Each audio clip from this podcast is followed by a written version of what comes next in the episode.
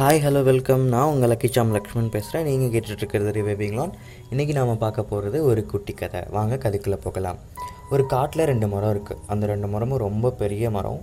அதில் வந்து நிறைய பூக்கள் இருக்குது பழங்கள் இருக்குது நிறைய கிளைகள் இருக்குது அந்த வழியாக பறவைகள் போகுது. அதில் ஒரு பறவை பார்க்குது அது வந்து நிறைய முட்டைகள் வர வைக்கலாம் அப்படின்னு சொல்லி நினைக்குது. அதனால் வந்து சரி இந்த மரங்களில் கட்டினா நமக்கு வந்து பழங்களும் கிடைக்கும். நம்ம இங்கேயே வாழ்ந்துக்கலாம் அப்படின்னு சொல்லிட்டு ஒரு மரத்துக்கிட்ட போய் கேட்குது இந்த மாதிரி நான் முட்டைகள் இடணும் என் குஞ்சுகள் பொரிக்கணும் அது மட்டும் இல்லாமல் மழைக்காலம் வருது எனக்கு வந்து ஒரு இடம் வேணும் மரத்தில் அப்படின்னு சொல்லி கேட்குது அதுக்கு அந்த மொத மரம் என்ன சொல்லுதுன்னா இல்லை இல்லை நீங்கள்லாம் கட்டக்கூடாது.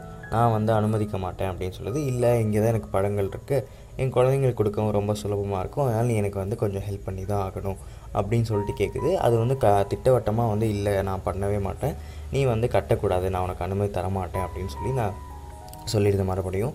வேறு வழி இல்லாமல் அது இன்னொரு மரத்துக்கிட்ட போகுது. ரெண்டாவது மரம் இருக்கு இல்லையா பக்கத்தில் அந்த மரத்துக்கிட்ட போகுது.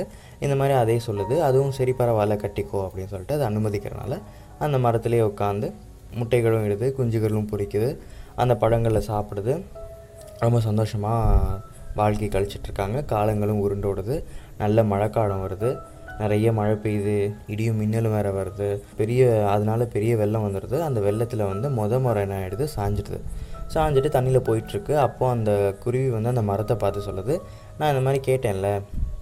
எனக்கு வந்து இடம் கொடுன்னு சொல்லிட்டு. நீ இப்போ தரமாட்டேன்னு சொல்லிட்ட. அதனால தான் உனக்கு இந்த மாதிரி ஆகுது. ஆச்சு அப்படின்னு சொல்லிட்டு அதை பார்த்து கேலி பண்ணுது. அதுக்கு அந்த மரம் சொல்லுது இல்லை இல்லை. நான் அதுக்காக அப்படி சொல்லலை. எனக்கு வந்து தெரியும் என்னோடய ஸ்ட்ரென்த்தை நான் இழந்துட்டேன். என்னோடய வலிமையை நான் சுத்தமாக இழந்துட்டேன். எப்படியும் இந்த மலைக்கு நான் தாங்க மாட்டேன்னு எனக்கு தெரியும். நீ என் மேலே கூடு கட்டியிருந்தீங்கன்னா இந்நேரத்துக்கு நீயும் என் கூட உன்னோட கூட்டையும் விட்டுட்டு உன்னோட குஞ்சுகளையும் வந்து இழந்திருப்ப. அந்த ஒரே காரணத்துக்காக தான் நீ என் மேலே கட்டக்கூடாதுன்னு சொன்னேன் அப்படின்னு சொல்லிட்டு சொல்லுது. அதை கேட்டோடனே குருவி வந்து என்ன பண்ணுறதுன்னு தெரியாமல் அந்த மரத்தை பார்த்துக்கிட்டே உட்காந்துருக்கு அந்த இன்னொரு மரத்தில்.